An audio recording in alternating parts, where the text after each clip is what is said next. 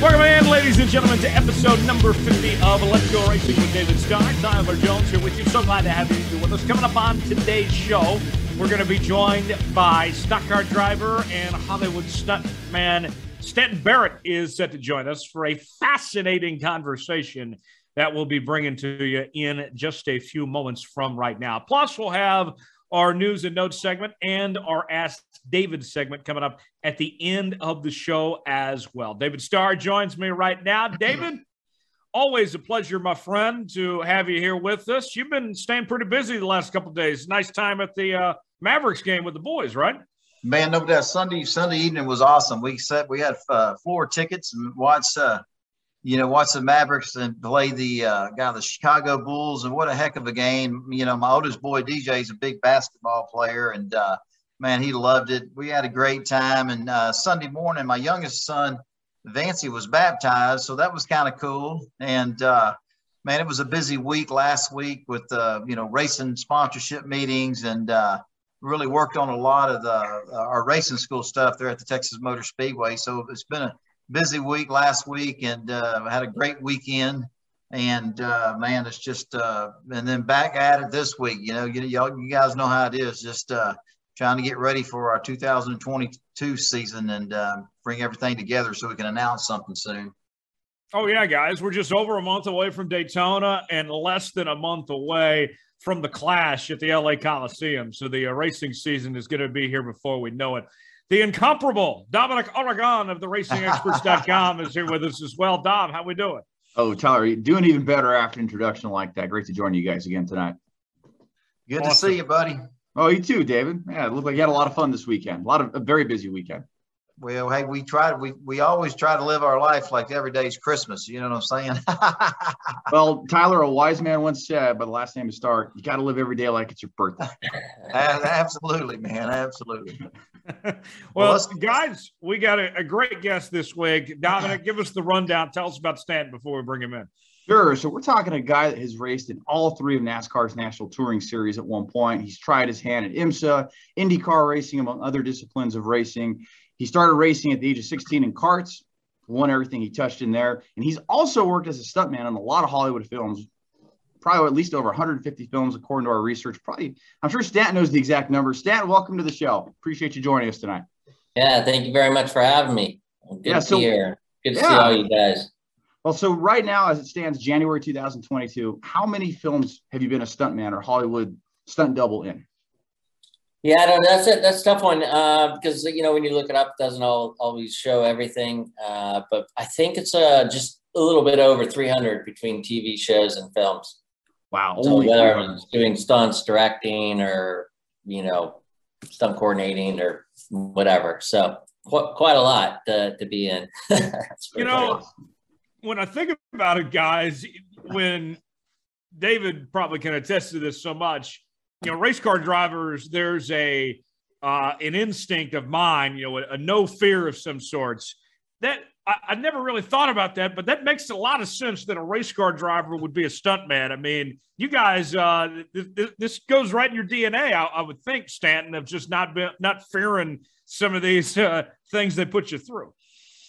Yeah, I don't. I don't think it's a matter of no fear. Even though I like to think that you know, in some regards, we have to have that a little bit, right? In, in parts of life in general, what whatever you do, but I think it's more of a calculation of what you're capable of doing and analyzing situations, and, and also being prepared to, you know, tackle whatever it is that you're putting yourself into. So it's not. Uh, so much a, a, a, thing of fear. I think if, if you don't have some fear, you go over the limit limits and you and you make big mistakes or or you do really costly things. So I don't know. I think I feel like in some regards, maybe if I wasn't a stuntman, I would have taken different risks racing because it didn't matter. Like, oh, I just you know, can crash this guy or that guy or do whatever. And but you're always analyzing all the risks, so you're being more cautious in a way because you're analyzing all the risks. Like, I don't know if that's the right thing to do, or maybe I don't want to, you know, put myself in that spot, or you know, I see guys crashing guys all the time, and you're like, man, that did he even realize how dangerous that was for the driver?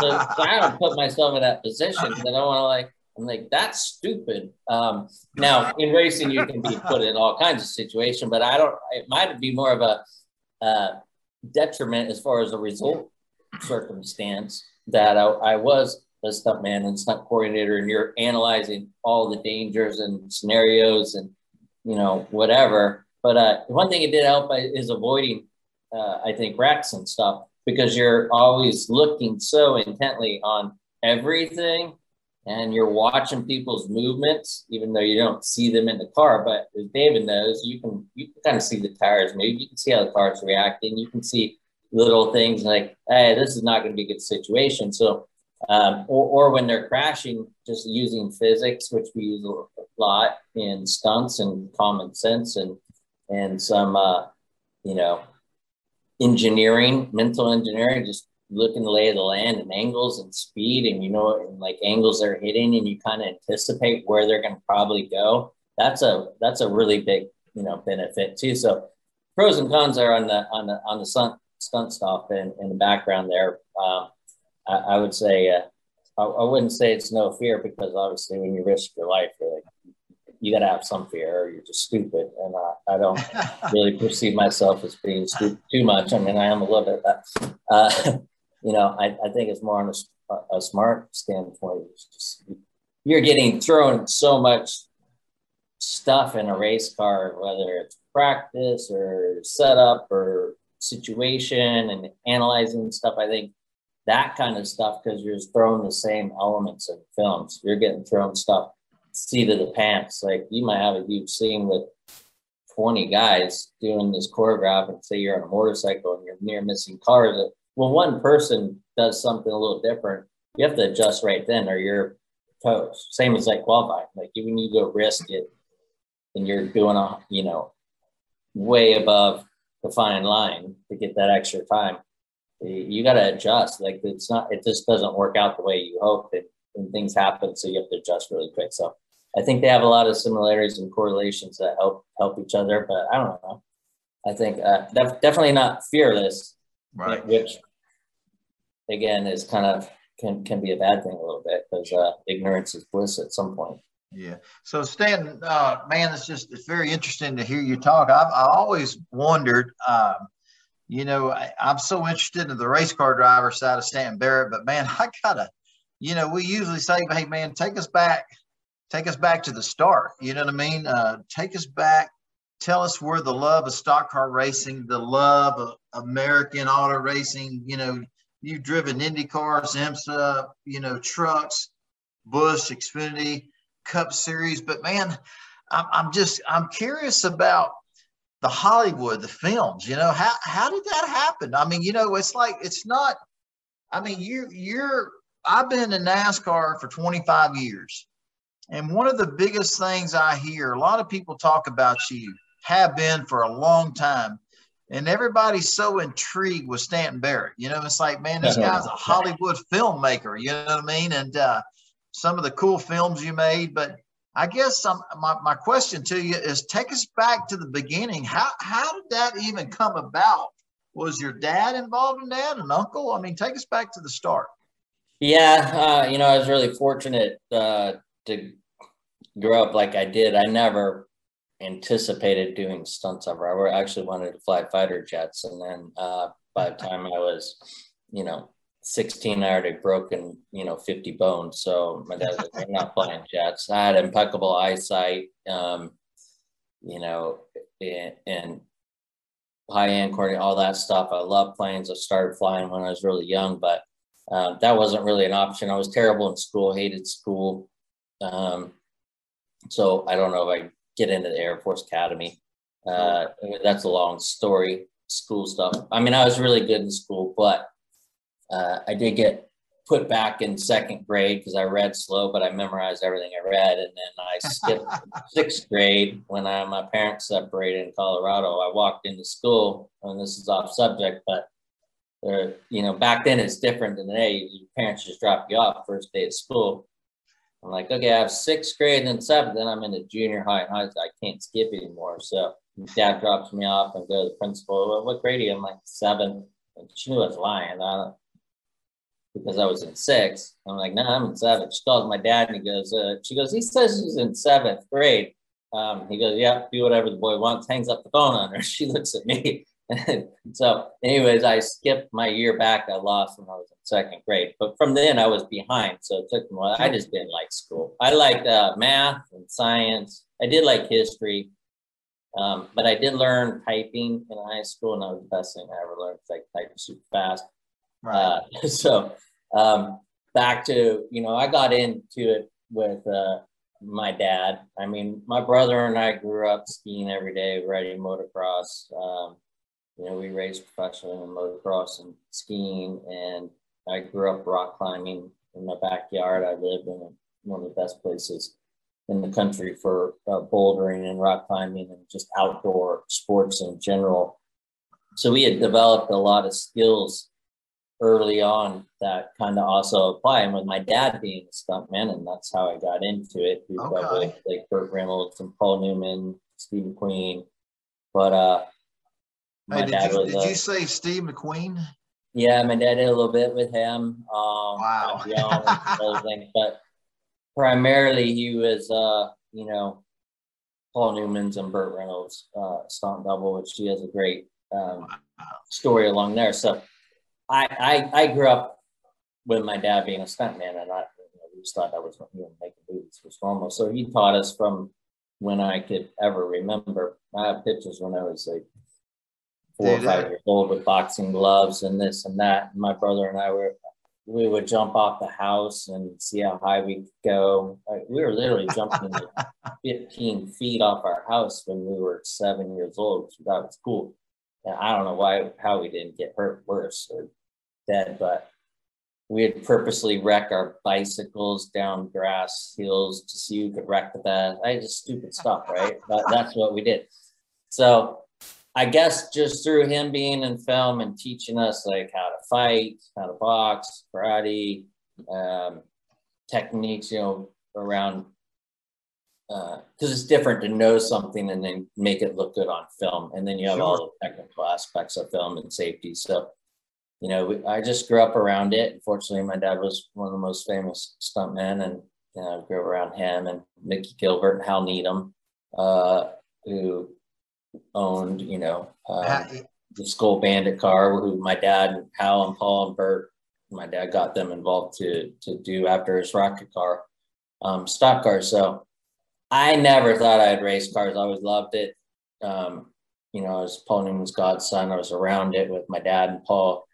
But my brother and I, we were always into motocross and skiing, and that's what that's what we did. And then, uh, you know, when I became old enough, I'm like, ah, maybe we'll try driving go karts and race cars. And my dad actually sent us to Buck Baker's school. Oh, right. And when I was 16, my brother was 17. That's I drove across, yeah, I drove across country to meet my brother there.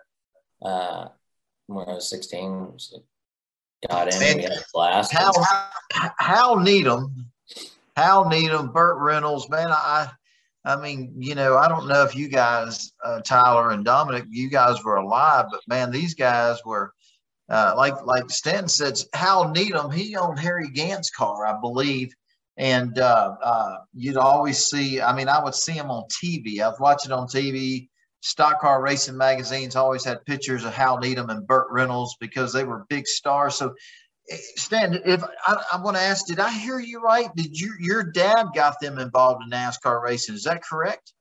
Yes. So when my dad, because he worked with those guys in films and became, you know, basically best friends. Uh, you know, how was uh, uh, my and my dad was Hal's protege. And, you know, when he, they met and kind of broaden up and there's a whole backstory between different characters uh, and how they all met which is really pretty fun and interesting. But uh, after the rocket car which hal owned the budweiser rocket car when my dad did that and broke the speed of sound on the ground they like well let's go racing. Uh, and so hal got involved and they you know my dad got burt and paul uh, and go, let's do, you know, uh, a race team. And they went to school and uh, I'm not sure how that school thing worked out, but um, they got it together. So it was a 22 with my dad, and then just shortly after they put on Harry Gant's 33, and then uh, my dad got out of racing that same year. I think he ran uh, uh you know 15 races or something. Yeah. And, um, uh, so yeah, I kind of grew up around some amazing people that were uh, yes. both influential in film and also exposed me to race cars. I never thought like I thought racing was cool and whatever, but I never thought I would, you know, get. I never thought I'd be a stuntman either. And then, yeah, my dad started doing movies. You know, movies went from like westerns to a bit of cars, and then kind of into more extreme sport, crazy stuff, which my brother and I were were you know, a professional level at a lot of those things. So I think I don't know if my my dad was trying to get rid of my brother and I by putting this son, or he's like, all right, my two kids, I just hired these two. I don't have to hire twenty other guys with all these different yeah. skills. So we had That's a lot awesome. of fun together, though.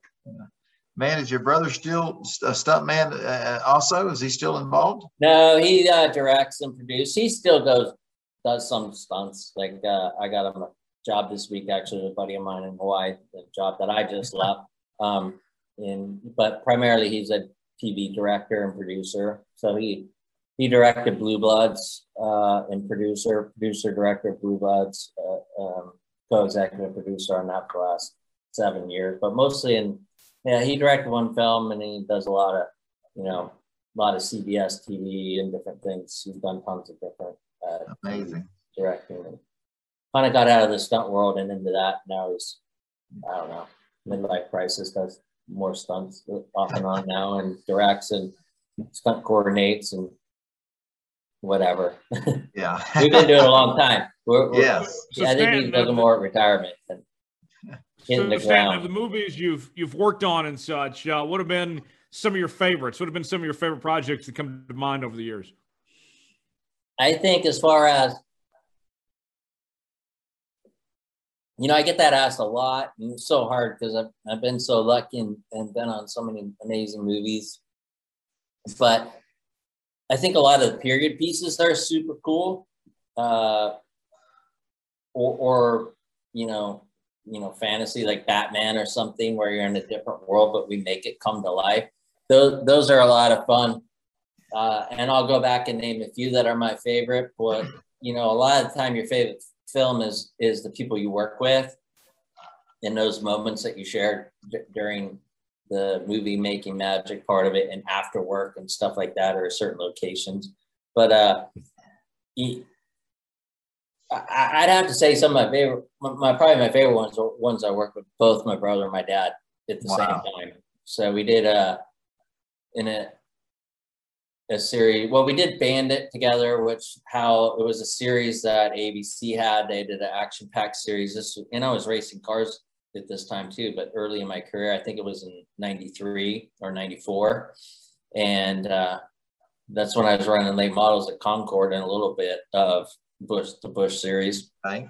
Um, but it was, and we did a series called Extreme on ABC, and that was in Utah. And I mean, we were doing huge skiing stunts and bikes and helicopters and just snowmobiles. on my day off, I stayed in bed because I could barely move. I'm like, uh, I'm not going anywhere. I can't even move. My brother's like, I can't ski and come out. I'm like, I can't move. You aren't doing the same stunts I'm doing. So, you know, uh, so, you know, getting to work with my dad and brother at the same time because, you know, my dad was pretty old actually. Well, he's young in a way, but still old when we started. Because um, I've been doing film since 1988. Wow. And racing cars since 91. Um, so, you know, I, I think it would have been really fun to do more stuff, but, you know, I've got to work with my dad, my brother, Hal, uh, Mickey Gilbert, some of the best people. I've got to double my godfather to like everybody. So, I would say the favorite ones are those two because I got to work work with my dad brother a lot and in doing some really big stunts and uh, also learning from the best. Outside of that, uh, you know, like Jurassic Park was great. Wow. I did the early ones. So Stan Winston was around. We got to work with Spielberg. we had the animatronic dinosaurs, so they were real, and you had guys in suits, you know, making them work. Like you know, they move their hands, they move their, they blink their eyes, the dinosaur eyes blink. They do, you know. So we really, I got to work like that was a really fun one. You're great. You're even though it's you know sci-fi in a way, but dinosaurs were real. Yeah. We put ourselves back in that time, and everything was like you're you're doing scenes I remember in the plane crash, we crash the plane and do all this stuff, and the dinosaur, or before that, comes in and tears the nose off, and the dinosaur head's in there, attack, trying to attack it. Well, that thing's basically real. If I if he hits me, I'm like I have this. It's a hard carbon and carbon uh, uh, carbon fiber and fiberglass mix, like dinosaur it felt like a real dinosaur was coming in there chomping at you. So, you know, those kind of things are always like some of the coolest stuff. Um, to, uh, I think period pieces are cool too because you're reliving, reliving history and you're really in the moment, right? You're in the same clothes. You're uh, you're being taught the history, which that was one of one of my more favorite things in school besides PE um, was history just to learn that stuff. So, you know, historically, like I did uh, Gods and Generals, Patriot, um, Last of the Mohicans. Wow. So those kind of films are fun because you you're going back in time and it feels you know, bombs going off, you're shooting muskets, you're actually loading them normally, things like that. Uh, really puts you if you take the time to to to take the time for the moment, you go back in time with what happened, and it's kind of it's kind of awing. I know I remember on Gods and Generals, you know, just we had we had literally a thousand extras on each side, and we're doing these.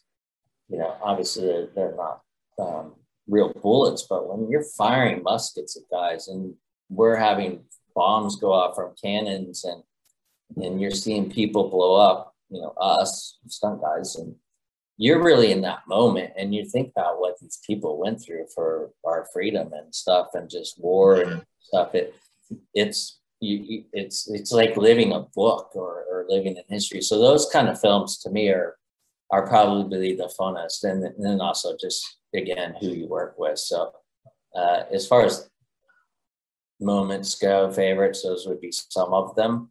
Um, I don't know. That's a long-winded, long-winded answer to your question. man, Stan, I'm just man.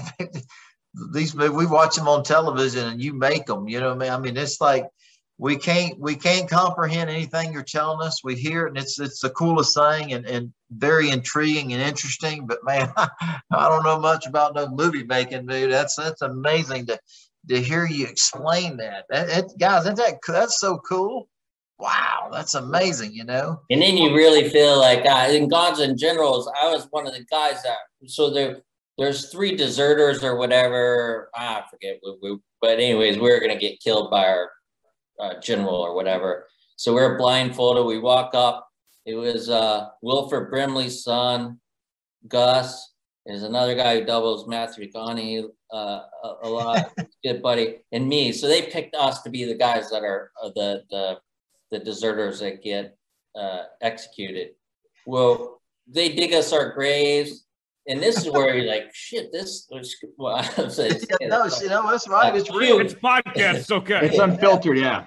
Shoot, this is this is Bill's real. Like we're walking, and they're gonna go. Well, we have it, it, so they're called uh, squibs when you get shot. They're the blood packs that go on your. Normally they're packed like right. metal. So you have the explosive, the blood going this way, and then you have a metal plate, and then you have like a, a neoprene behind that, and hopefully you have something tight. So when it explodes, it doesn't slap you, right? So most right. blood packs are one. Just figure like uh the one firecracker. Okay. You can feel it, especially in certain wardrobes. Like, okay, well, we're gonna put these. You're getting shot by these big muskets, right? All right, sounds good. So we have this canvas kind of clothing on because it's back, you know, in 19 whatever. Right. Uh, and they're like, you have a, a five on you. So that's like probably like, what's the next size up? Uh, people used to throw them down the toilets, you know. So it'd be like putting 25 firecrackers in a Wow. And they you're gonna have one in the front. We need to see the back, so they put on the front back. Right. I'm like, you're gonna feel it. I'm like, great. So we had to like, get shot, fall like I think about three feet into the grave. These things hit us, and, and and because the clothing was like loose and out like that far, it hit. I thought somebody hit me with a like a sledgehammer, and we we all got shot. They go try to you know not act like you're falling back, and you know of course we know how to act when we get shot, but we thought we got shot. Like, you earned your money that day, huh? Oh man, it was the worst thing in air. You could hear us all in the grave and almost crew laughing because it was pretty big blood explosion. And we hit the ground, but we're both we're all aired out, and you can hear us moaning down That's funny, Stan. there. so you know alive? Yeah. so, Yeah. uh, hey, that's- Stan, tell us, tell us. Uh, so, man, you know, I don't think anybody in the industry, you know, and and and, and just auto racing, IndyCar, drag racing, NASCAR. I don't think anybody has, has experience experienced what you know. I mean, I don't think I, I I don't know or know of another stunt person or know anybody that makes movies like yourself. You know, it's very, it's a it, man, it's it's amazing. But I guess my question is, you know, those stunts when you're making doing these cool stunts and and getting shot and falling in a freaking grave, is that like winning a race? I mean, you know, the the the the the excitement we feel and the competition and running 180, 190 miles an hour or 200 miles an hour, you know, that adrenaline and the competition. I mean, I it's hard to describe what that means, you know, what I what I feel and how awesome that is. But with all that being said, do you get that same feeling racing cars as you do uh, being so successful and being a stunt man and and and being successful and making an awesome movie and doing awesome stunts? Is, this, is it the same feeling or is it different? Uh, it's different. I mean, for example, when we got shot, you're like, uh, any idiot could do this. I don't know how, how fun this is, or glorifying, or smart, or whatever. Right. But uh, you know, I- it, it's different because uh, it, from a technology standpoint, technical standpoint, there's similarities. It's gratifying because you know a lot of what we do is not just going out driving right as fast as we can and taking risk or whatever. There's Right. there's a lot to it. There's a lot, or at least to me, I feel like maybe I overthink stuff because that's No, the way my mind works. But it's the same with stunts. You're being thrown so many different elements. Yeah, you might have to go ride this bike and crash into a car and fly over another car and hit the ground. Well, you know that's going to hurt, but then you're also analyzing all the scenarios of how, how you make it look right, how you make it look like it's a real crash because it is, but how you you know you, you cheat certain you know how I leave the bike, but I don't want to leave too early, otherwise it looks like I jumped, and how you wreck so it looks like a wreck, but you're also hopefully controlling it a little bit, and then when you hit the ground, which is going to hurt.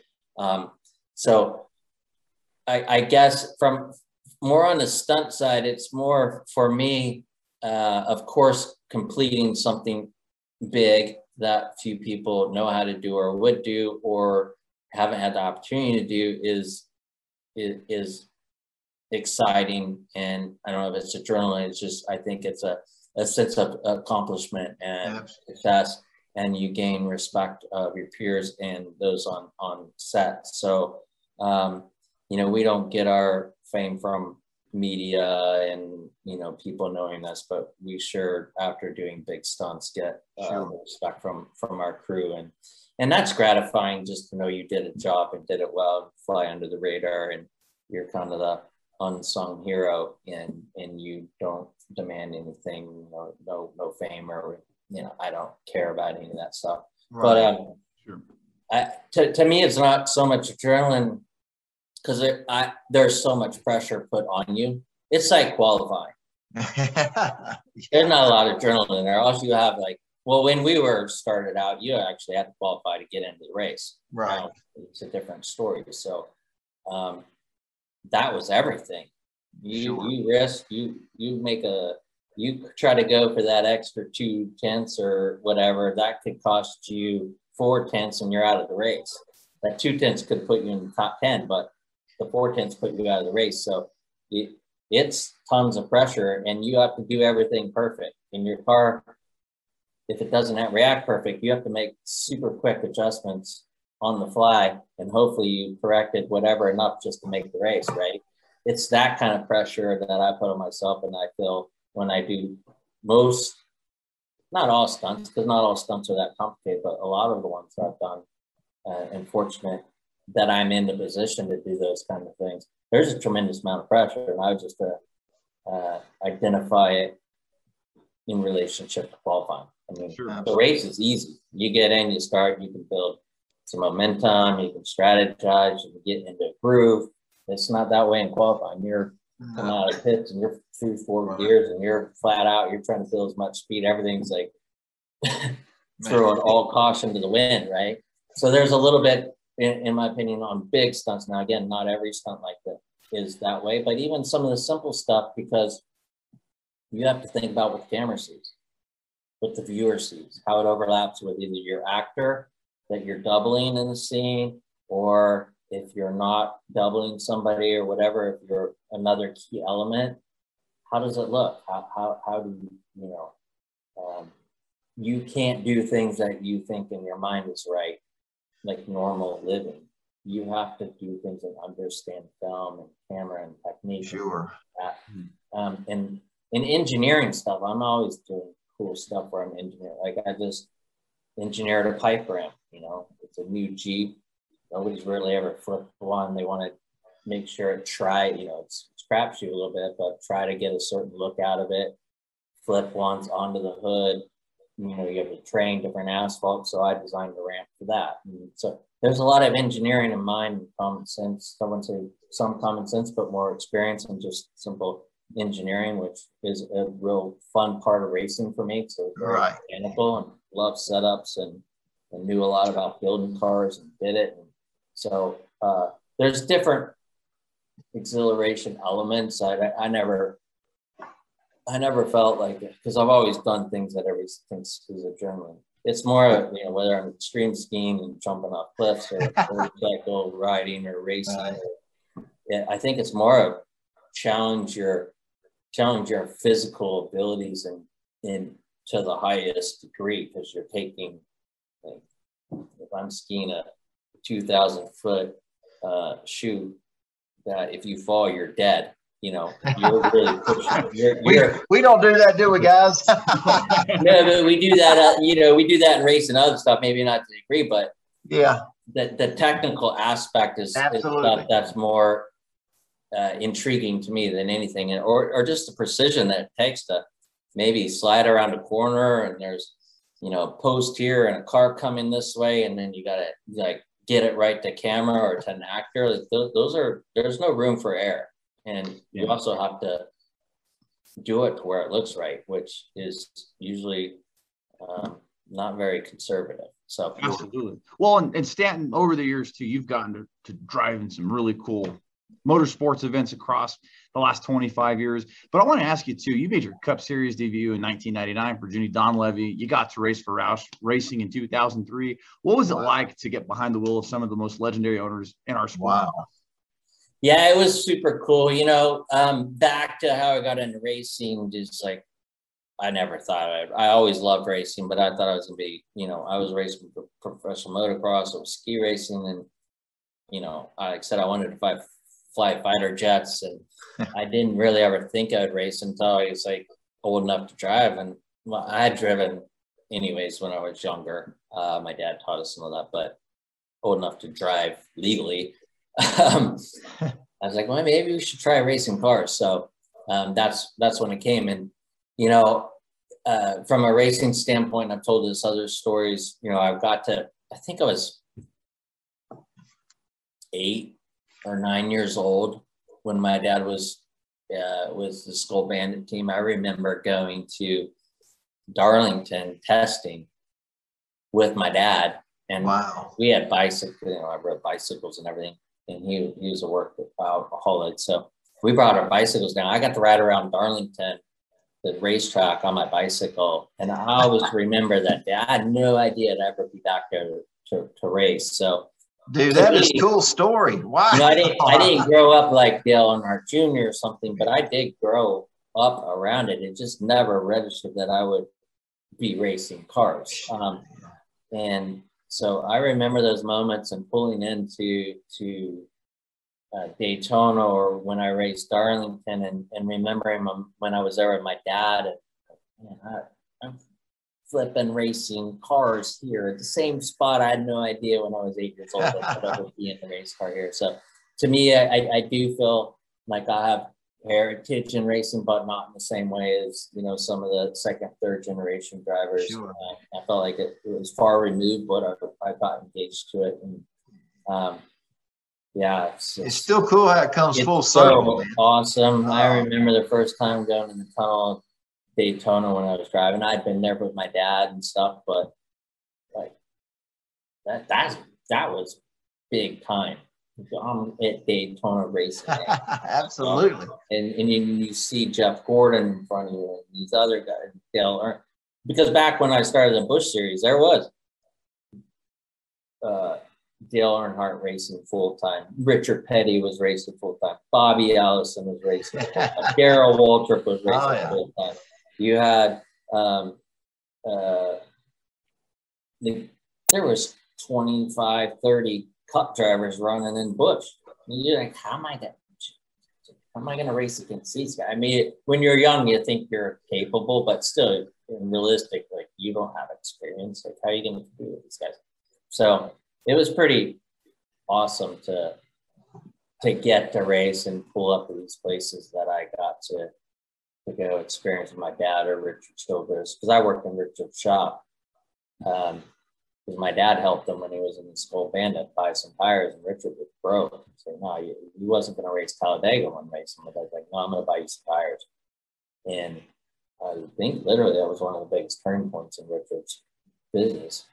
Um, and so my dad and Richard became pretty close, and I went to work just, you know, like to gain experience. Right. Richard shop, sweeping the floors, learn how to paint, which I, I'm an artist, so I enjoy painting and I learned how to paint. But Dale Earnhardt always said, hey, if you want to be a good driver, you need to learn, work and understand race cars. Work on So- them, build them, understand. Like Did he tell you this? Did he tell you this, Stanton? Dylan? Yeah, no, I was I was sitting with him. I think I was uh ah I'd have to really think, but I was with him because I was working working with with Richard and my dad was fairly close with Dale and he's like, if you want to be a good driver, learn how to work. I'm like, perfect. Well, I know how to work on motorcycles and tear apart, rebuild engines. I know suspension. I'm going to go work on race cars. And that's what I went to do and, and learn. And that's, that's probably why I was fortunate to be able to get far enough along in my career because early on I was building my own late models and doing setups and building them. And uh, same with when I first got into the Busch series, built Yeah. or took stuff that was mediocre and, and made them good. So, um, yeah, I kind of, it's kind of funny, even though I didn't grow up in it, I feel like I, I did, you know, and, and I went to high school in North, I went to six high schools all over the country, but I ended up graduating in North Carolina. So I feel like I have, you know, growing up in North Carolina and California, two different, like really cool industries.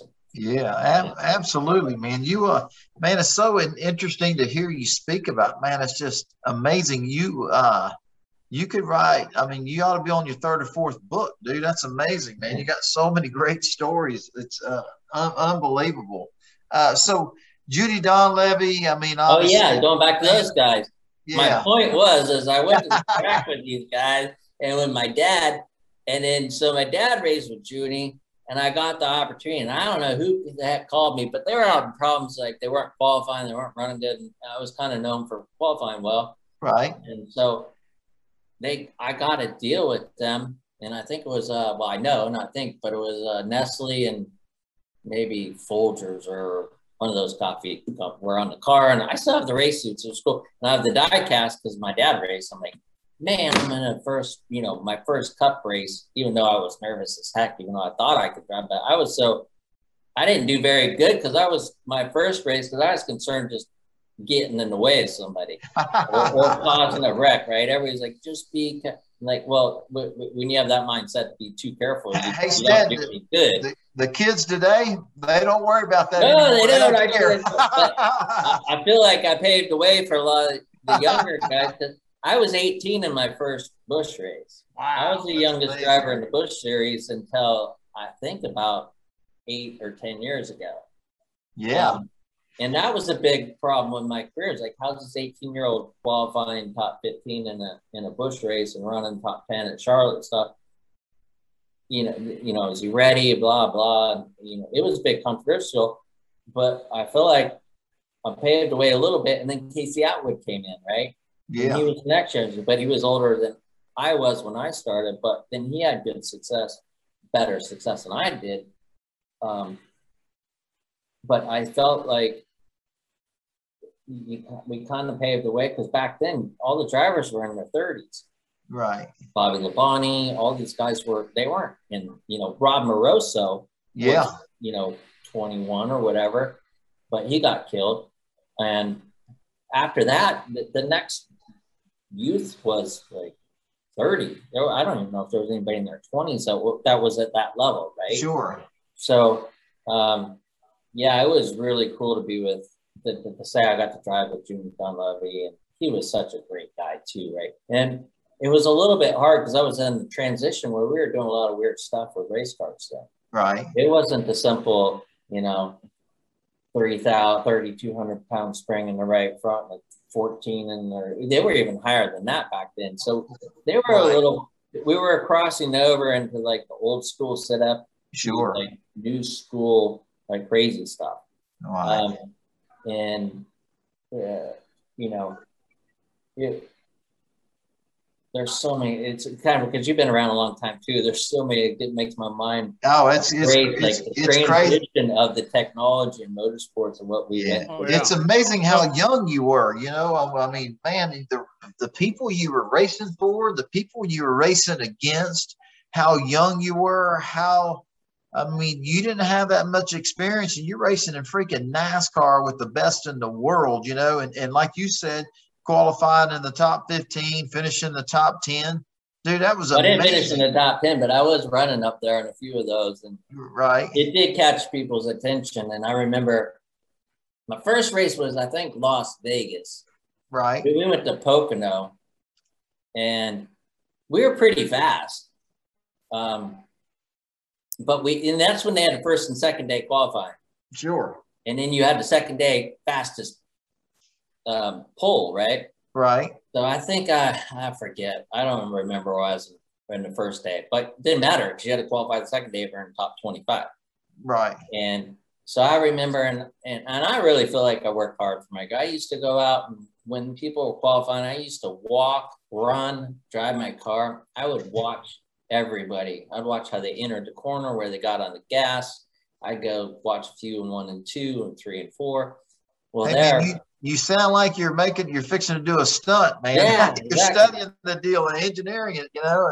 So I went up and I had actually spotted for Dale a few times when I was younger, and, and then Dale, I talked Dale Earnhardt.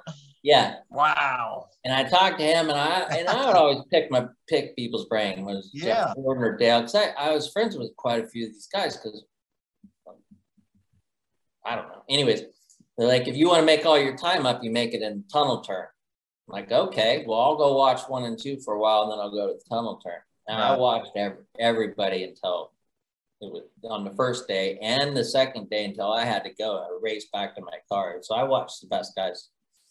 And uh, I think it was Dale Earnhardt. I think Darrell Waltrip was at it. I remember um, uh, who was running for Roush then. Uh, it was Chad Little or um, Kevin LePage, I forget. Yeah. Anyways, like I got to make this race. I watch where they am like, it doesn't matter what this car does. I'm lifting here and I'm getting on the gas here and I had. And I did that a lot in qualifying. I go yeah. watch people. I'm like, you can't wait to feel it. These are my points. It's going to work or it's not going to work. I was just saying, man, that's a lot of pressure. I'm going to go here. I don't yeah. the car feels like. so we, uh, I qualified second day fastest with Junie at Pocono. I got the Bud Pole Award. So I'm like, who's this idiot? I mean, they knew I was, but I was still, yeah, that was my. So you, you won the pole. Yeah, my, wow. no, the second day pole award, but I beat Dale Earnhardt. I beat Kevin LePage. He was in the Roush That's car. a big deal, and, man. Wow. Yeah, and I got to run the Bud Shootout next year. So, Daytona, man, that's awesome. Yeah. Wow. And Jimmy Spencer crashed me, but anyway, so, yeah. he crashed a, a lot of things. people. so, Stan, a couple more things before we uh, get to our uh, news and notes. Uh, I got to ask, uh, you know, you and David have raced for some of the same organizations over the years, whether it was Carl Long or uh, Rick Ware. Uh, in, any time in particular comes to mind you and David crossing paths and such? Uh, so I think, well, he ran with Roush and he he ran, I think his first cup race was Dover or one of them when he took over for the six car, I think. That was a while ago. Are you talking about I was talking about this David here. Oh, David Starr. uh, yeah. I thought you said David Ragan. I'm like, okay. Um, well, yeah, we've raced a ton together. Yeah, we have. I think, you know, because there's so many guys you don't get a chance to meet everybody and talk to everybody. Yeah. I think the one thing that stood out is we were at Texas and we had a chance. I think we went to appearance actually, and we had a chance to talk. And so, what, what do you do? Like, what do you do? Not not in, in, a, in the derogatory, but like, what do you do? What's background?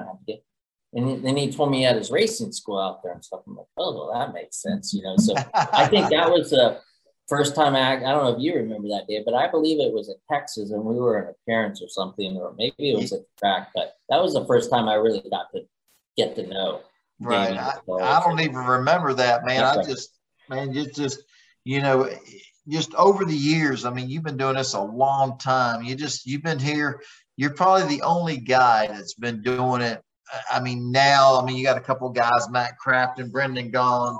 Uh, you know, no, I got those guys beat by a long way. Oh, I know, I know, but man, you you've been doing this forever, man. You uh, and it's amazing. But man, I you you're uh you a lot of people talk about you you know the how good you are behind the, the wheel your your ability.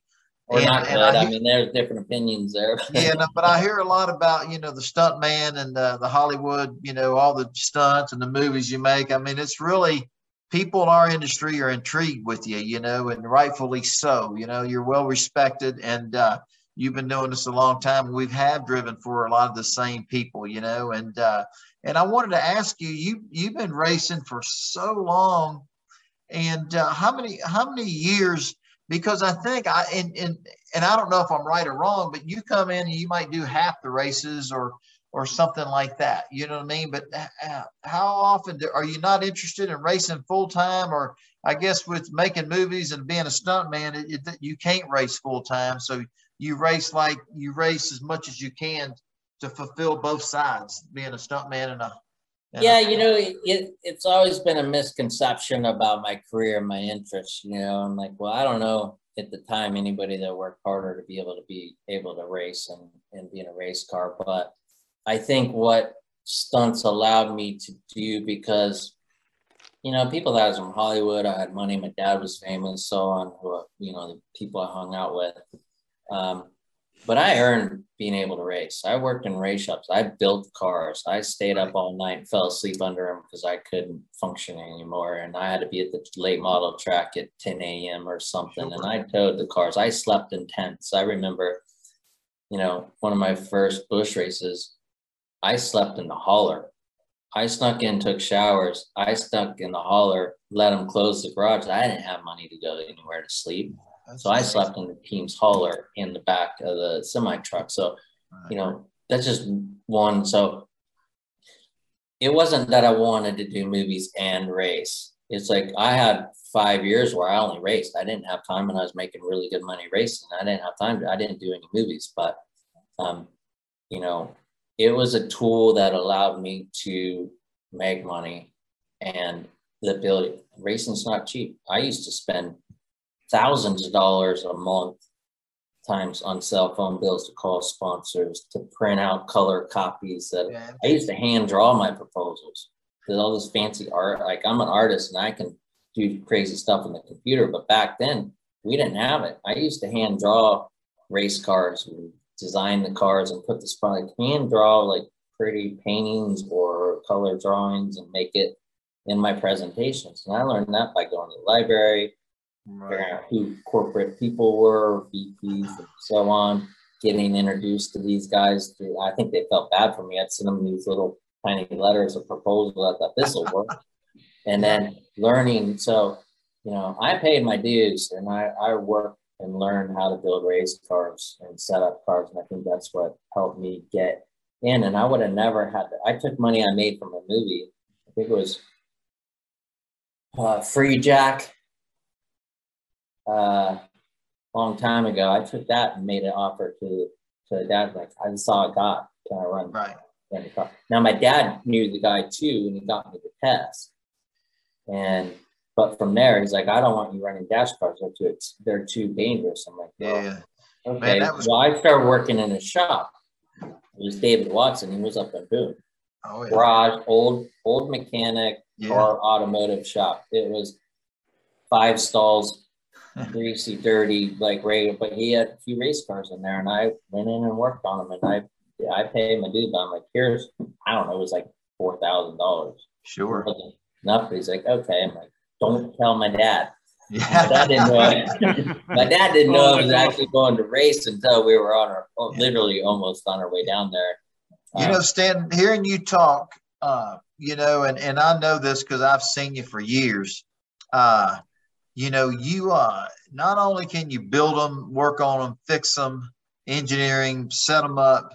You know, you're good with companies. You're good with people. You represent the company, your sponsors well and uh, you know it's it's there's not a lot uh, you know I, I listen to you speak and i think you guys will agree you know you uh it wasn't given to you you went out there and earned it and uh and and went out there like you said you, you made your own proposals you did your own artwork it was kind of unique and special that way but you had some great sponsors over the years and uh you know, uh, nobody's paying for your racing, but your hard work and, and, and, and you know, and, and, a lot of you want to, you know what I mean? And, uh, so that's, that's interesting. I respect that so much because, uh, I, I have to do the same thing these days and have been for a long time, but, uh, but man, it's, it's cool. It's cool to have us, have you on our podcast. It's cool that yeah. you've been racing for so long. It's just, you're just a neat, unique guy, man. So well, it's fun to be here, and uh, I, I, am sorry about my long winded, but I don't always answer the right question. But uh, yeah, I mean, I love to race. I'd race all the time if I could. And I had the fortunate opportunity to race a long, long time. It wasn't always handed to me, and you know, some years I I missed out on rides because some other guy had a name and I didn't. But right. by race four or six or seven, I would get a call because they weren't qualified. Somebody wasn't qualifying, and they had a big sponsor, Dr Pepper or Channellock or somebody and they need to be in the race and I would get a call. So, um, you know, I, and again, I had about five years where I got to race full time and I made, you know, I was able to make a real good living and do it. And uh, it's fun. It's taught me so much though. You learn marketing, you learn bit when you own a team too, you know, I own teams. I hired drivers when I was racing full time. I had still had a team and had other drivers and, and, and I had my own teams and, uh, dealing with sponsors, marketing, promotions, uh, how you get retail distribution, how you man, like you said, you're it's it's not you're just not going to the track and driving.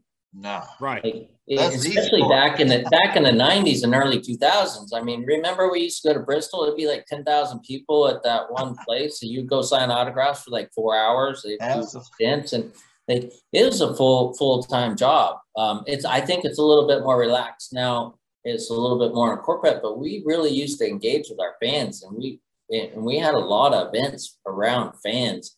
so between that and then the race shop stuff and and doing pit stops, and I loved being around the cars and and trying to be around my crew and work with them and let them know I was equal to them and we're part of a team to you know traveling and like it was full time and I love it. And I did get burnt out in in late you know like 2009 uh, I'd already done it for 20 some years. I think I've run man I had like 28 years. I ran at least one or two races in Xfinity or Cup right consecutively and I missed that a couple years ago but you know I would love to do it more now. I thought I had a great opportunity to run full time maybe next year, but I just don't want to get out and just get.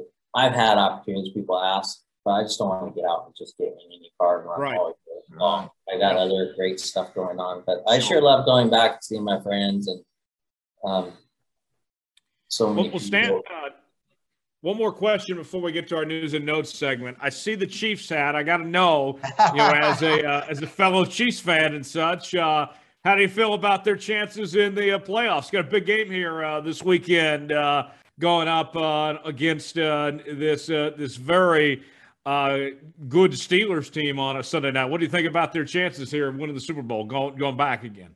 Man, you never know. You know, in the playoffs, you can't take anybody for granted. My opinion. Uh, I'm a huge football fan, and obviously, the Chiefs have all the players and dynamics and coaching to go all the way. Um, I wouldn't say they're as good as they were maybe last year or when they won the Super Bowl. I think uh, overall, they have the depth. Um, they can win. But in the playoffs, any of those guys can. I mean, you've got Roethlisberger is going to be his last year. Of course, he wants to, you know, close that out at the Super Bowl. I think the, um, you know, Steelers will play at a really high level for that one reason alone.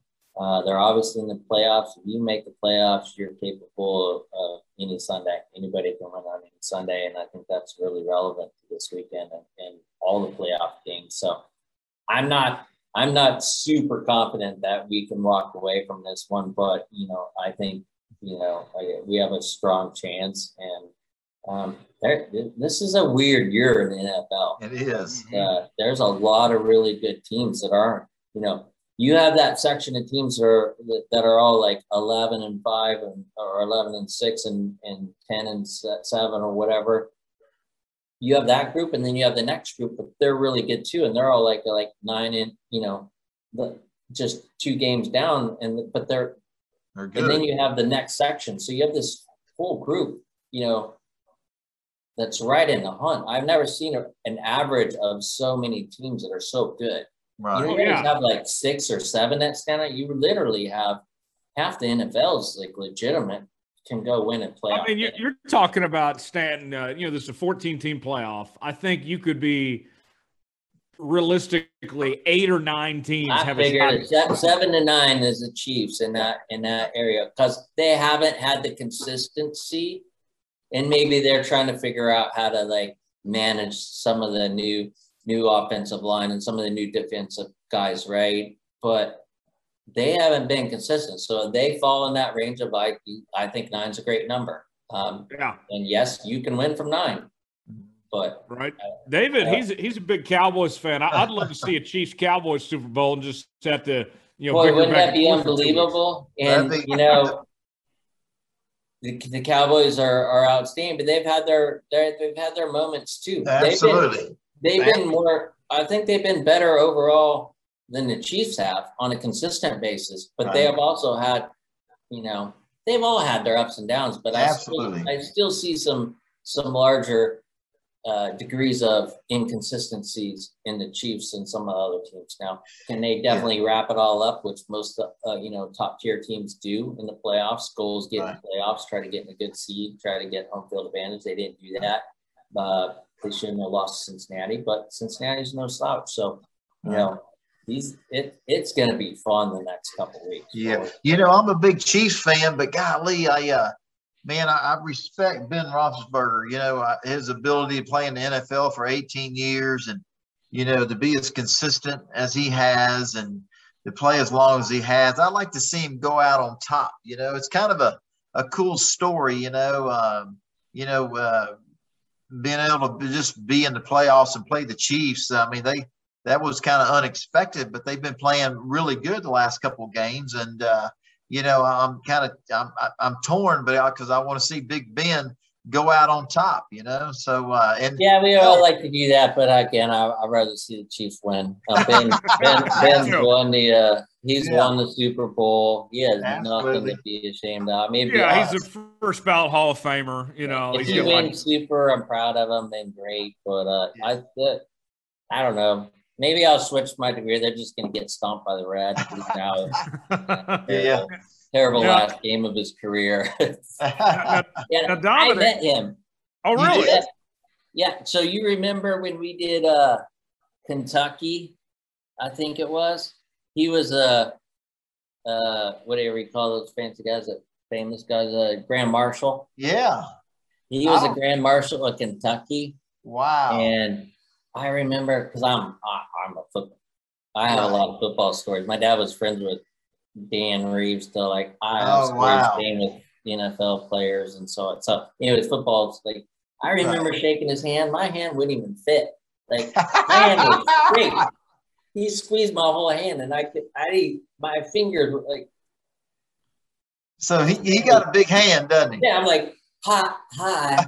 Like He looks like a teddy bear, but he could eat like George Foreman though. He could crush you just with like a.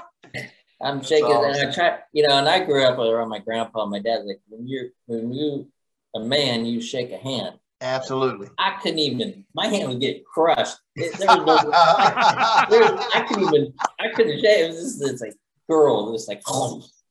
Hey Stan, didn't he know you had to race, man? Don't don't hurt my hand. I got to race. I'm tough that way, but I just felt like a wimp. I'm like, yeah. Oh and I, I that guy thinks I'm the biggest wimp for sure. I couldn't even get. I couldn't even. That's that's hilarious, man. Yeah. You'll, you'll never forget that handshake, will you? I have another handshake story, but I broke my arm and they didn't know it. And I was racing. I shook this guy's hand. Just met him. And really? years later, I'm duck hunting with him. He's like, "Man, I thought you were such a wimp. You couldn't even barely shake my hand." I'm like, "Well." I go, why did you tell me that a long time ago? he goes, Well, I didn't want to make you feel bad. Just like you were like kind of a little weird and Hollywood kid, you know, what but I'm a heck of a shooter. Well, we that's another time we went shooting at those NRA things. Yeah. I whooped everybody. so I'm like, well, I remember that. I broke my arm two days earlier on my motocross bike. And I didn't want to have a cast. I couldn't shake my hand. I could barely even touch anything. He just grabs my hand and I'm like, Oh my like, god! I, I, broke it up there where the muscles go, right? And you didn't have a cast on? No, because I needed to race my car. They're not gonna let man, you. Man, that's nuts, yeah. dude. That's oh, nuts, man. Wow. I raced with all kind of broke my femur, and a few days, like a week and a half later, I'm racing my collarbone. A couple days wow. later, I'm racing my foot. I broke my foot on a movie, shattered it in 11 places. I didn't put a cast on. I put my race shoe on, which is good because it's tight. I broke wow. 11 bones in half. I raced four days later. That's, that was man, my breaking. That was my breaking foot, and the first race was St. Louis. Oh my God, that's a lot of breaking there. Wow, yeah.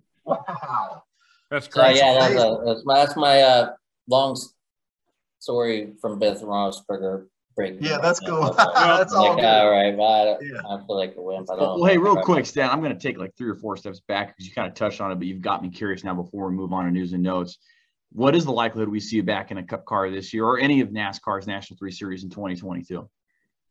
Um, I think pretty good. I don't, you know, I don't think I'll, I don't think I'll get to race full time, but uh, I think uh, if things go right, I've actually been working hard with some people I've worked with in the past. And, you know, I'd love to get into at least 10 or 15 races. Um, you know, I thought I had a real good deal for trucks, and we went kind of towards the cup thing, and that didn't work out, and we lost a bunch, bunch of time and momentum. But you know, it'd be awesome to go to ten or fifteen races at least, and, and be in a good situation where you can run. And, well, I hope that comes. I, I would love to do it.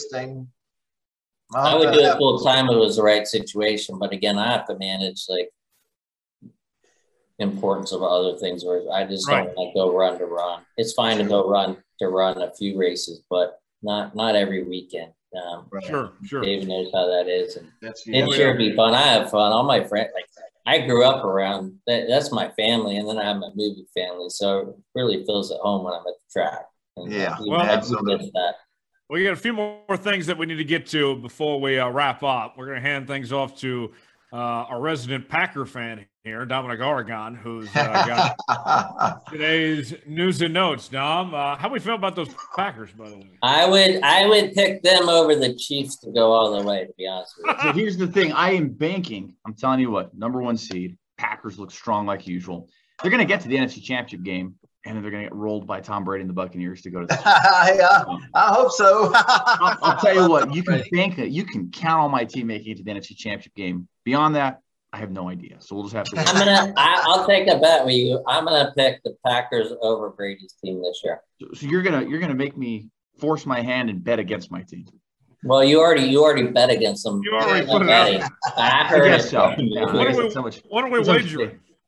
Yeah, what are we wagering, Stanton? I, uh, well, something I can afford. Okay, that sounds good. I'll send you a case of my wine. Yeah, there you go. That'll work. There we go. I'll like it. And if I lose, what I owe you? Uh, the Green Bay hat. There, there you go. That sounds Okay. good. All right. You I you have heard- friends that used to play for Green Bay. My some of my Really? yeah. I have tons of football, so we can do a segment just on football. We're gonna have to have you back. Absolutely. Absolutely, man. Absolutely. That's cool. So we, we begin our motorsports news and notes segment with some news that hit on Monday of maybe news that kind of came out of left field, if you will. Aric Almirola announced his retirement from the NASCAR Cup Series at the conclusion of the 2022 NASCAR season. Almirola has run in the Cup Series since 2007, on and off, and full time since the year 2013, 2012 rather, and made a playoff appearance in 2018 with Stewart-Haas Racing. Has raced for the organization since 2018 and has picked up three wins in his tenured career in NASCAR. He, guys, is citing that he's going to spend time away from the racetrack beyond 2022 and wants to see his children grow up and spend time with them while he thinks his children think he's cool. Yeah, uh, guys, kind of reading between the lines here uh, with Aric. This reminds me of his teammate Clint Bowyer's retirement a couple, you know, a year ago. Of that, okay, he's not that old, but he probably wasn't going to be brought back to that ride, and he didn't want to step to lesser equipment. That's what I would think. This is more what it's really about. I know the family comments and all that sound nice, and you know the good PR spin and such, but I, I would think that's probably what more this is likely is, don't you think, David? Man, you know, my opinion is, I mean, it comes back to, you know, it's probably he probably knows that his sponsor's not coming back. And kind of Tyler, what you said, he, uh, you know, when you race at the level that he races at with Stewart-Haas, I mean, that's one of the powerhouse teams. It don't get much better than that. And without the funding that he's had the last three, four years, uh, you know, he would have to step down to not one of the top powerhouse teams, you know, and uh, looking at, you know, uh, Stanton was talking about it earlier. I mean, man, when you're full time, it's a grind. It's tough. I mean, just constant, and it just, you know, people have no idea the commitments and the sacrifices you you you make to be able to do that. Uh, and but obviously, you're making a living. That's what we'd love to do. But it's still a challenge and, and tough. And and having kids like Aric does and a family, you know, I, I uh, you know, I, you know, I think there's more to the story, Tyler, like what you're saying. But uh, but you know, if if you don't have the funding like you've had over the last three or four years, you know, I guess uh, you know he wants to retire. You know, I was really shocked to hear that. To be honest with you, uh, I wasn't expecting to hear that. That was surprising and new. What's your thought on that, Stan? Yeah, well, I I read that. I think it was yesterday or maybe this morning. Right. Um, and I was surprised. You know, he's such a competitor and obviously capable of winning. He wins, you know, you know, generally once a year or something, but he, Right. he's a competitor. And I think a little bit of both. There's a certain point to where you have a lot of young guys coming in and they have sponsors or or backing, and there's only so much room. So, you know, if you don't have a deal, this isn't like it used to be so much and, and not discrediting him because he's phenomenal. And I've seen him since he started. I was already racing full time. So um yeah, it's a it's a tough position. And and like I said, he's got a family. And there is a point in a career and when you when both on stunts in professional sports and different things when you when you have to take everything to such a degree to be not just out there but to be competitive to win races which he is regularly there's an extreme amount of effort and mental like capacity and fatigue and risk that you take. Like you're willing to take personally and you it's part of what you do in that race car. And if you can take that risk every lap and you drive the edge and you, it, it's a grind. There's no it's it's you see it in all professional sports. People break down. And that's why some people are really good and some people in professional sports aren't quite as good. And i think you know he's got his family.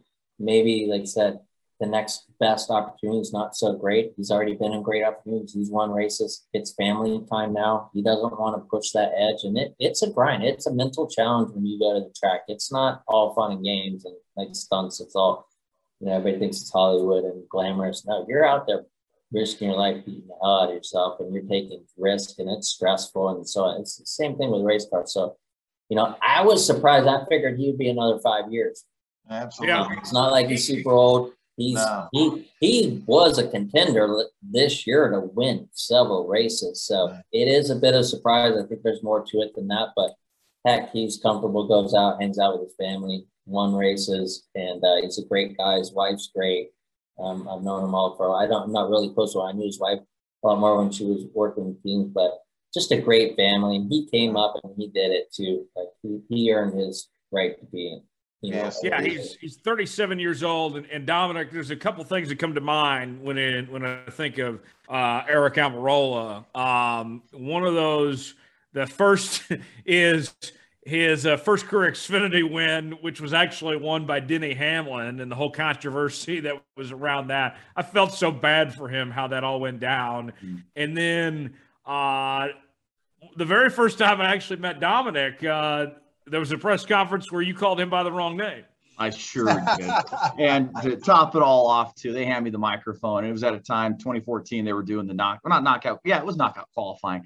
So they'd bring in the top three into the media center, and Fox Sports would broadcast live on FS1 the press conferences. And I grabbed the mic, and it's him Brian Vickers up there at the podium.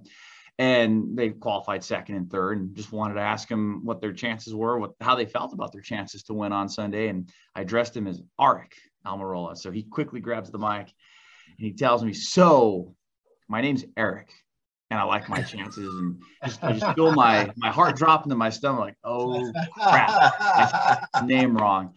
But I'll tell you, it was a it was a great conversation starter among media members that weekend, and, and Eric and I had a laugh about it after I talked to him about it. He's like, "Oh, don't worry about it." But yeah, that was that was certainly a, a welcome to NASCAR moment for sure. Yeah. yeah, yeah, that was that was funny. That was uh, certainly memorable. Dominic, uh, what else we got going on?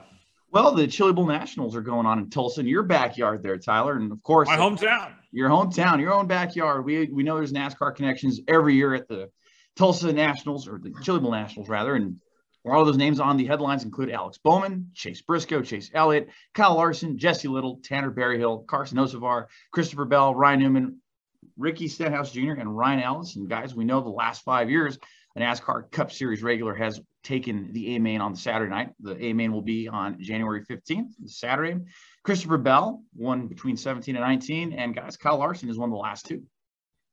Yeah, I would expect it to be no different. It's going to be either Kyle Larson or Christopher Bell ultimately coming home with the title on Saturday night. But I got to tell you, uh, I've been following this all week. I've been very impressed with Chase Elliott. Chase doesn't have a whole lot of dirt experience, and yet he was able to win one of the features the other night. And all the talk down there in Tulsa has been how much better of a dirt racer Chase Elliott is now compared to what he was a couple years ago. That he's starting to catch on on this dirt racing thing. So, uh, David, the, the Chili Bowl, what what a great way to really just kick off the, the racing season, really there down in Tulsa. Man, I was reading. Uh, I was reading somewhere, and it's the most entries they've ever had. And uh, if anybody's ever been to the Chili Bowl, man, it's something to see. I mean, there's just you know how many heat races and how many features. Uh, uh, we call them consolation races, you know, to make it to the feature. Uh, but man, it's uh, it's amazing. They start like it. I don't know you know, you start like on Elm, you know, you, you make it, you go to the next one, you make it, you tr- keep transferring. But uh, you know, I don't know how the process works, how you're guaranteed a starting spot in the A main for Saturday nights to win the entire Chili Bowl. Uh, but man, it's uh, man, you got the best of the best midget drivers, sprint car drivers, and, and it's cool to see and to hear our NASCAR guys. You know, seeing Jesse Little down there, I had no idea that Jesse Little ever drove a midget ever, and uh, and then uh, Ryan Ellis, and uh, you know, I, I didn't hear JJ Yeley, but uh, but man, you know, just some of our NASCAR guys can hold their own, and uh, to see Christopher Bell and uh, and Kyle Larson, obviously, they're those are the guys that that you know the last two, three, four years. Those are the guys you got to beat to win the Chili Bowl. But there was a feature last night, and I think I read this morning that Kyle Larson finished second, and and I don't even remember the guy that won, but he got beat last night, and uh, so. Man, there's some very, very, very talented race car drivers that drive these midgets, and man, I've been three or four times over the years. Uh, unfortunately, uh, I thought I might go this weekend and watch the feature Saturday night. I don't know yet because we might go to the Kansas City game, Tyler's, you know, Sunday. Uh, uh, but man, it's something to see, man. It's it's incredible. And, and I don't know about you, Stan, but I'd love to jump jump in one of those midgets sometime just to see what it feels like, see if we could do it. yeah, it'd be super fun. I mean, the funnest racing I think I've ever done has been dirt racing. So, um, you know, I've, I've talked to a lot of guys about going before and racing in it, but it also is just like crazy how many heat races there are. And like people are so aggressive. They just take you out, get in. And I think that that adds to a lot of the pressure and not so fun. Somebody's going to cream you, right. get, get into heat. So, um, yeah, I mean, obviously NASCAR guys have done fairly well there in the past as far as winning those, and I think we have more than we've ever had had in there. Um, but I'd love to go. I've got a lot of friends that race them, and it'd be sure fun. It's so small though. it is small. How is this race so popular? It's such a tiny track. yeah, I mean they, they literally take the Tulsa Expo Center and you know just turn it into a racetrack uh you know for a week and you know, then it goes back to being, uh, you know, a, place for the fair and such like that. It's a unique facility for this type of thing, and Tulsa's done a great job hosting it all these years. And and uh, I mean, you mentioned all the NASCAR guys, Dominic, they're involved in this. I mean, we're seeing as a result of that that most that a lot of notable names were not available for this Daytona testing session. I mean, you look at Hendrick Motorsports; they only had one current driver that was able to test one of their cars. Uh, uh, being uh, William Byron, I believe, uh, was the only one that was actually out there testing. I mean, you had Alex and Chase and Kyle out at the Chili Bowl. They had to bring Dale Jr. back to, to be able to test at Daytona. That Absolutely. was kind of cool to see Dale Jr. back in uh, the uh, in a Hendrick car. I think that was pretty awesome. And, and uh, you guys might know, I don't know, but who was in the other Hendrick cars? I'm not exactly sure, Dom. Do you know? I'm not sure off the top of my head, but yeah, I, I, share that same sentiment. To see that headline a few days ago, NBC reporting that Dale Earnhardt Jr. got to get back behind the wheel in a Cup car in Daytona, really cool to, to always hear that. You always know that's going to be very popular to see Dale Jr. back behind the wheel, especially with his hometown or his his home Cup Series team. Remember, I can't wait. I can't wait to hear the results uh, and, and, to, and to get some comments from the guys and see how the the new car, how it drafted, and you know, and and hear the characteristics. Is it tight? Is it loose? Do they suck up well? I mean, you know, I'm, I'm just I can't wait to get some feedback and learn how the tests went because uh, I saw little bits and pieces of it on social media today, uh, but I was so busy I didn't really get to read anything up on it. Maybe you, maybe any of you guys might know or heard anything. Have y'all? Well, I know they had a drafting session in the afternoon, and, and, NASCAR had about, I think it was 20 drivers, right, Tyler, go out and do some drafting, do some laps. And NASCAR seemed very pleased with the results. So it was the only session that they did, but that was really all I had seen come out from the afternoon session.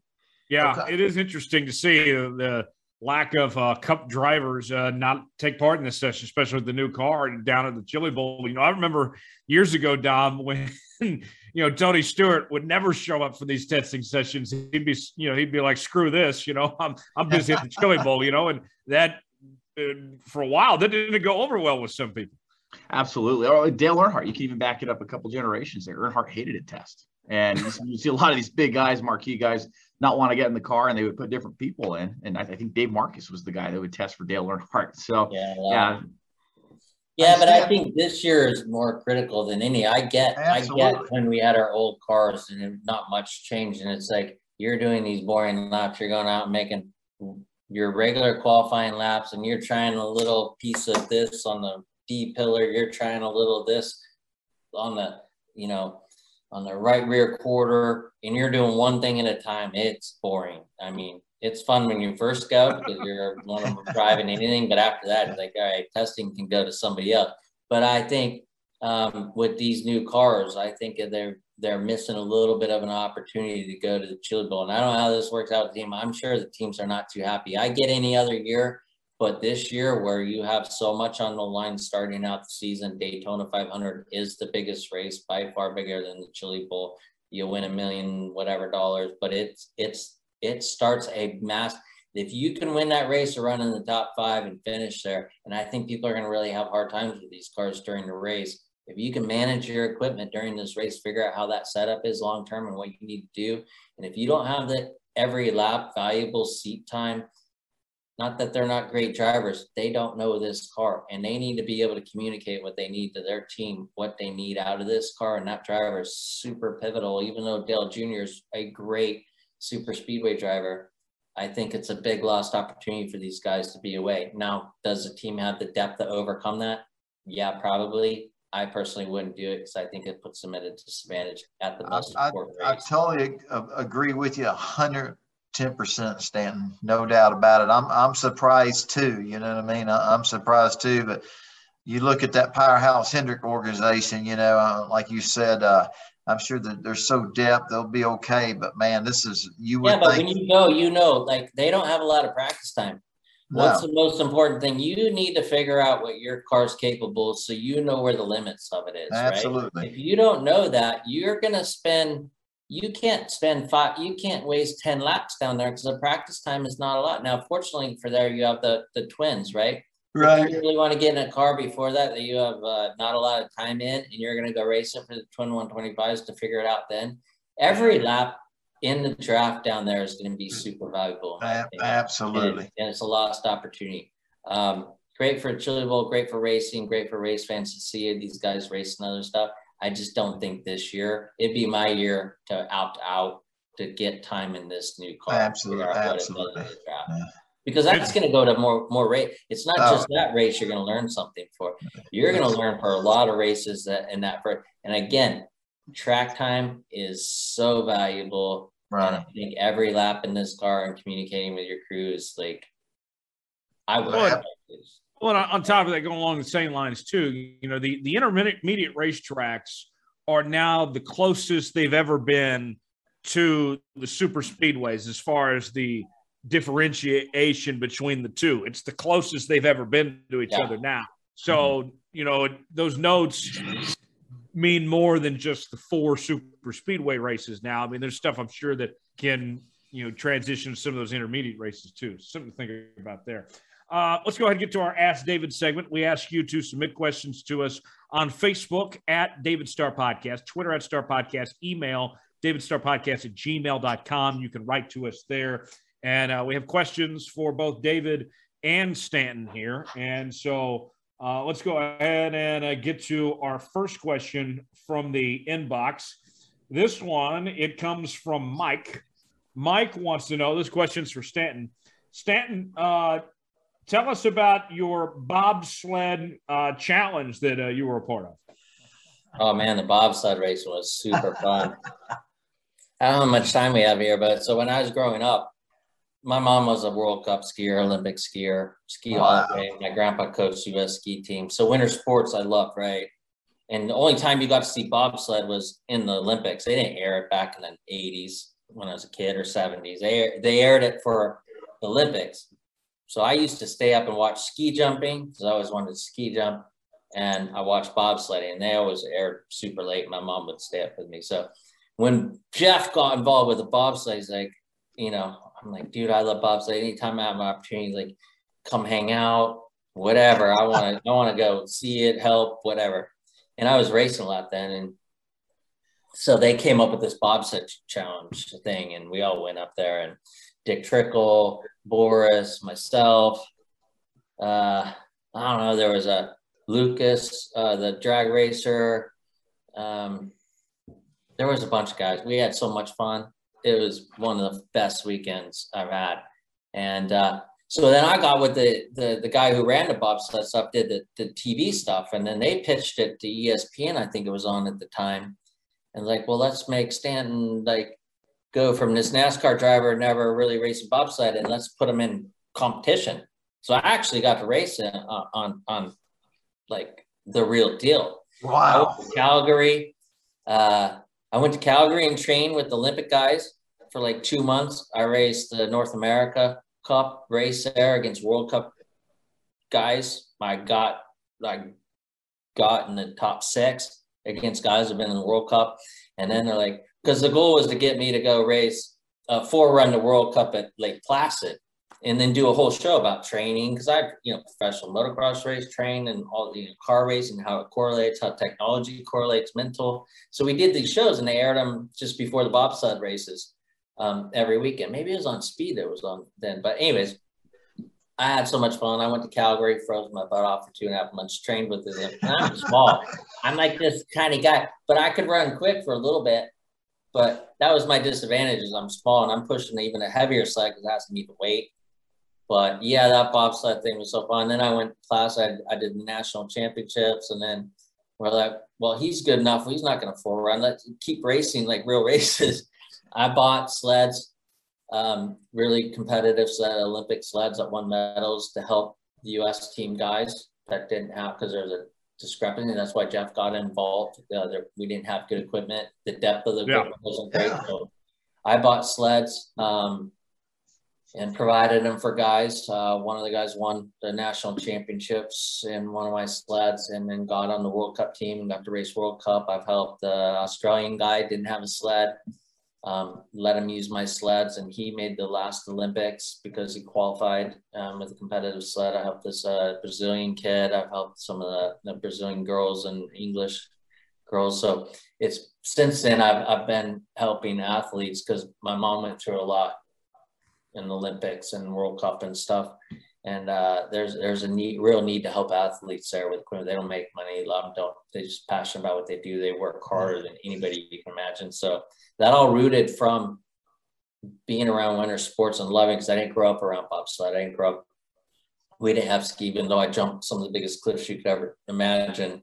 I didn't have ski. So those are things I always wanted to do. So Geoff made that happen, and and we had such a great time. That was uh, one of the funnest. Talk about a real race car. You when you're in trouble in a race car, you can lift and get on the brakes, right? right. You're not saving it. You're you're go you're going down and you're going down fast and it's violent and, and things come at you fast and if you don't anticipate it, you're crashing. Um, Sam, did, did you ever crash? I crashed twice. Wow. Yeah. wow. once in uh in Calgary and yeah. that's what they impressed. I went to Lake Placid, it was the toughest track in the world, and I never, I never crashed. And they're like, how's it? But I, I understood fall lines from skiing and lines from motocross and car racing, right? So uh, using the fall line and and anticipating movements and seat of the pant feel for motocross and cars, all that applied to the bobsled and just slight touches. So it is probably one of the absolute funnest things I've ever done. Wow. Talk about exhilarate. Like you don't get that in in a race car, right? The speed becomes um, relative. Right. Everybody's going the same speed. We're used to that, right? Indianapolis was pretty cool. That was pretty fast going 230 into a corner that you don't think you can make. And you're like, okay, hold, hold it wide open and hope hope make it. But um, in a bobsled, you know, it's this wide. Right. It, then it opens up in these turns and you're dropping 20 feet down into the next turn. And wow. You're, you know, just think about how you have to look ahead at Bristol or Darlington. Sure. Well, you can't look that far ahead. You, like the corners are so tight. You're you're trying to look ahead and it's violent and and you're trying to look at your line, but look far ahead. Well, you know, the peripheral, because some of them are so sharp or when they put the the covers on the tracks, then you really can't look ahead, and it's and you really got to go off of of feel in in memory. It's crazy because when you when you get behind, you're like, ah, you got to catch up somehow, and it's like caution to the wind. Like you just it's it, you because you, you the only control you have is steering. It's like, oh, I screwed up. I'm gonna just put the brakes on and regroup. There's no regrouping. You're you're along for the ride. It's wow, pretty, it's pretty wild.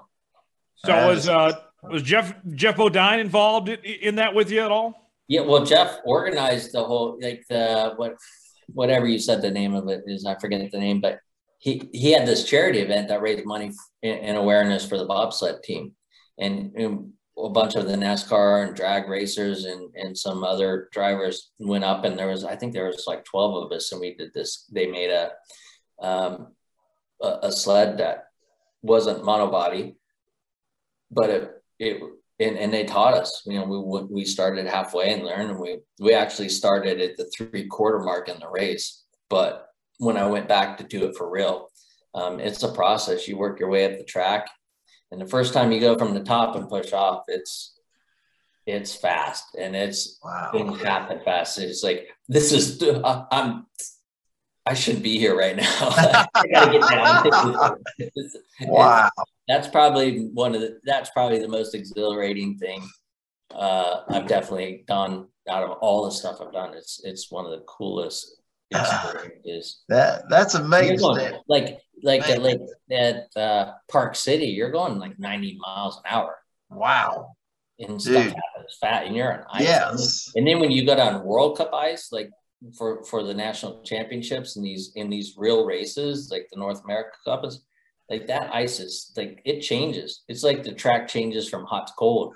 Wow. You have to adapt to that. And it's a it's a different animal from practice track to to racetrack, how they prep it. It's like that. And they go hand they hand grind those things. They really? grind the ice in the corners and they lay the mist down and like it's an art form to build the track and it's art form to definitely drive. It's I got to do the the luge too, or the the skeleton, the one where you go head head first. That was super fun. I was in Kitzbühel. That's nuts, dude. Yeah, and Kate Uhlaender was a friend of mine. Does the women's? She's been in like four Olympics and I'm like, I was over there for Christmas by myself. I'm like, well, I'll come over to your race because it was just after Christmas. They had the Australian national championships. And I get there and they're like, we don't have a forerunner to make it a FIBT official race. We have to have a forerunner. And she's like, well, why don't you do it? And the coach is like, yeah, why don't you do it? I'm like, I don't have anything. And the Austrian coach is like, I have shoes, I have a suit. She's like, you'll be fine, just go. I'm like, what are you talking about? It's like, this is what you track. I got in. Thank God I'd been in the box. I wouldn't know what. To wow, that's so amazing, man. They threw you in there. yeah, but how fun is that? I'm in Austria, and the next thing I know, I'm doing a skeleton down the track, and it was so fun. Though everybody's like, "Here's this, that," and I used one of her sleds, and I ran and made it an official FIBT uh, race. wow, that's pretty cool. Wow. That's uh, that's great, guys. Uh, uh, got another question uh, in the inbox. Uh, this one's from Donnie. Uh, Donnie wants to know both for both of you here. Uh, favorite Ricky Rudd memories. We'll start with you, Stanton. Oh, geez. Um, I uh, I knew Ricky a long time because my dad, when he raced Cup, became friends with Ricky. Uh, so I've spent a lot of time with Ricky and Linda, and um, I, I just say, you know, just to be on the track with these iconic guys. It's like I'm racing next to Ricky. I'm actually beating Ricky Rudd. Like I don't. I just remember being around him and being being with those guys. I have a good picture of him um, early on in in my career. He's he has me in a headlock goofing around. It was in one of the NASCAR magazines, but um, I, have spent a lot of time with him. I worked at his shop when I didn't have a ride. I did his uh, marketing and his licensing deals. Um, wow. And handled that there for for a while, and then I got a ride, and he's like, "Yeah, go go do it." But I committed, and he he put me to work for him um, in a shop, and that was uh, probably mid '90s when he had the Tide deal.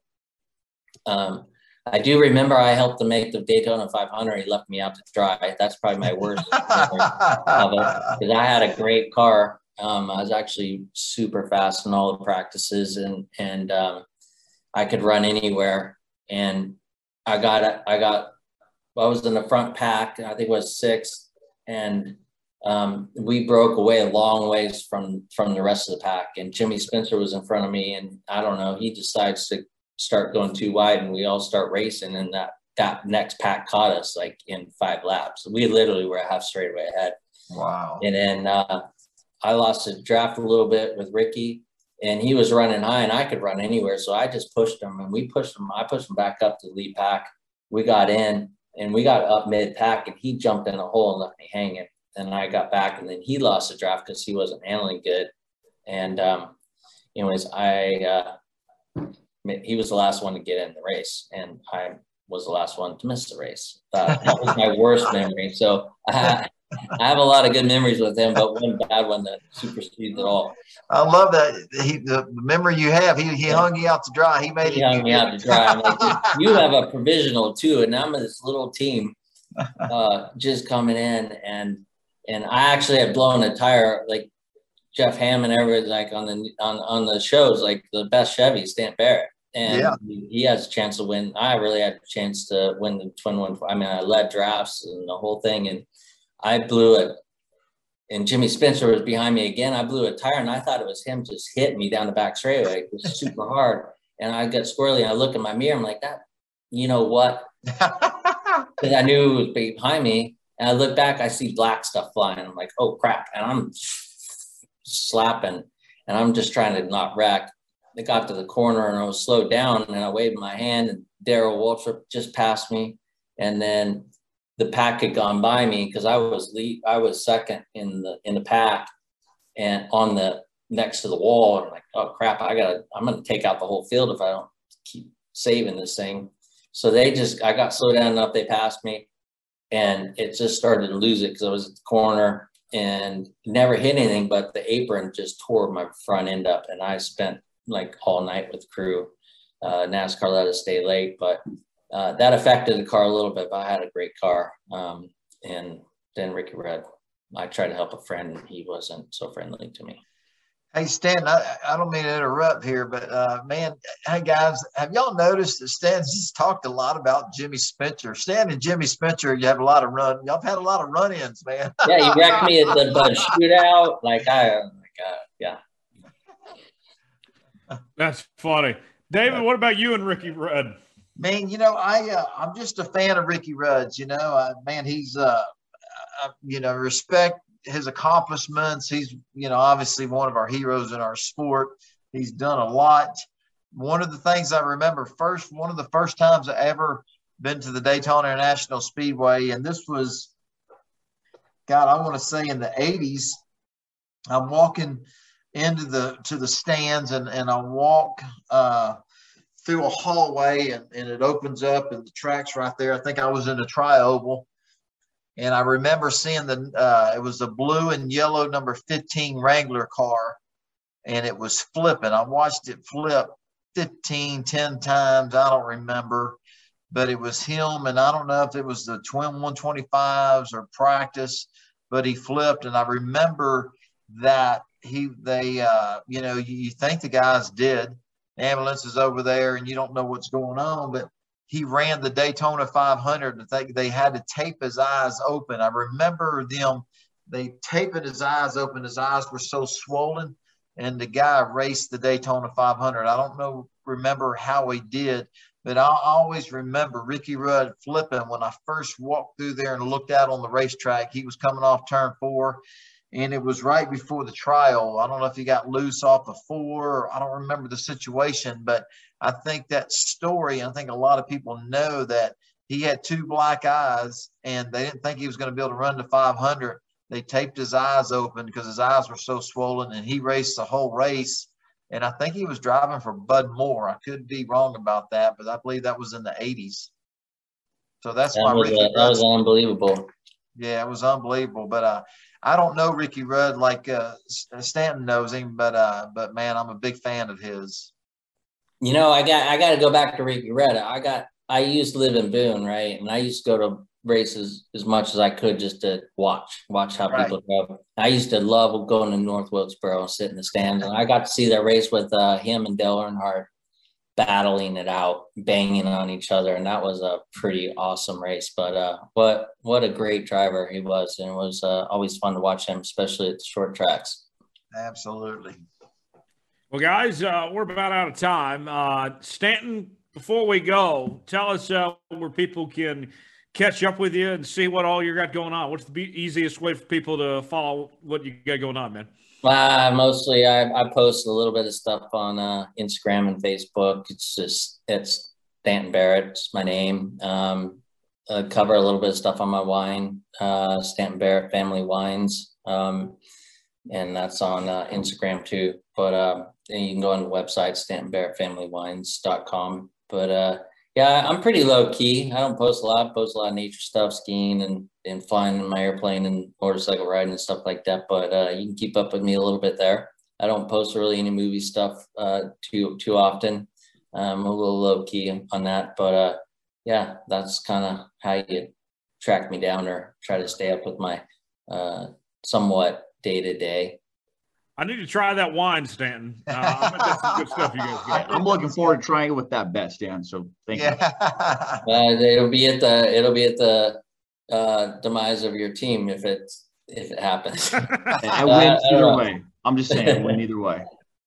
Oh, uh, David, uh, what's going on with you, man? Uh, busy week uh, as you're counting down the weeks of Daytona at this point man, just trying to finish up my deals and and uh, man, just it's it's stressful time and trying to fin- finish up sponsor. Uh, uh, you know, trying to know who's in with me, who's not in with me, and uh, man, there's a lot going on. Uh, working on our racing school stuff there at the Texas Motor Speedway. Uh, you know, hopefully going to make it to Kansas City for the game Sunday. If not, uh, take my, my boys to the Chili Bowl for the, the big feature Saturday night. But uh, but man, just uh, right in the middle of putting everything together so we can announce what our deal is for 2022. And and I, I know you guys are interested, but I'm I'm hoping that Stan will be on the racetrack with us this year. I, I love to see you out there Stanton and uh, racing Cup or Xfinity or the trucks. You know, I think it I think it's cool uh, the longevity of your career and the passion you have for it, I think uh, I think the sport will be it's a better sport having you having you involved in it as long as you have been. So it's pretty cool. Well, thank you very much. I hope to be out there as well, some with you all. Dominic, uh, what's happening with you, man? We'll just stay busy covering the sport, the racingexperts.com and ESPN Radio Albuquerque when when we do. So just keep staying busy that way. And yeah, it's it's been awesome. What about you, Todd? Uh, I'm uh, I'm going to try to get out to that Chiefs game with David on a Sunday and, and experience that. Otherwise, uh, actually going back to Tulsa uh, for a couple days as well. So I'll probably run into David somewhere uh, the next couple days, whether it's yeah. Tulsa or Kansas City, one of the two. But uh, should be fun and a lot of stuff going on. But certainly glad to do it. that's why they pay us the little bucks, you know, around here. Um, we got to go as always put subscribe to Let's Go Racing on uh, Apple, Spotify, Google Podcasts, YouTube. Leave us that five star review or don't leave us one at all. Hit that like button. We certainly appreciate it. You can follow us on Twitter at Starr Podcast, Facebook at David Starr Podcast, and by email, davidstarpodcast at gmail.com. Part of the Studio Soapbox Network with uh, new shows out each and every day. Make sure to check those out. We certainly do appreciate it. We'll put the checkered flag out on this episode, episode number 50 in the books of Let's Go Racing. For Stanton Barrett, David Starr, Dominic Aragon, I'm Tyler Jones. Saying so long. Has been another edition of Let's Go Racing. We'll see you next week. Thank you.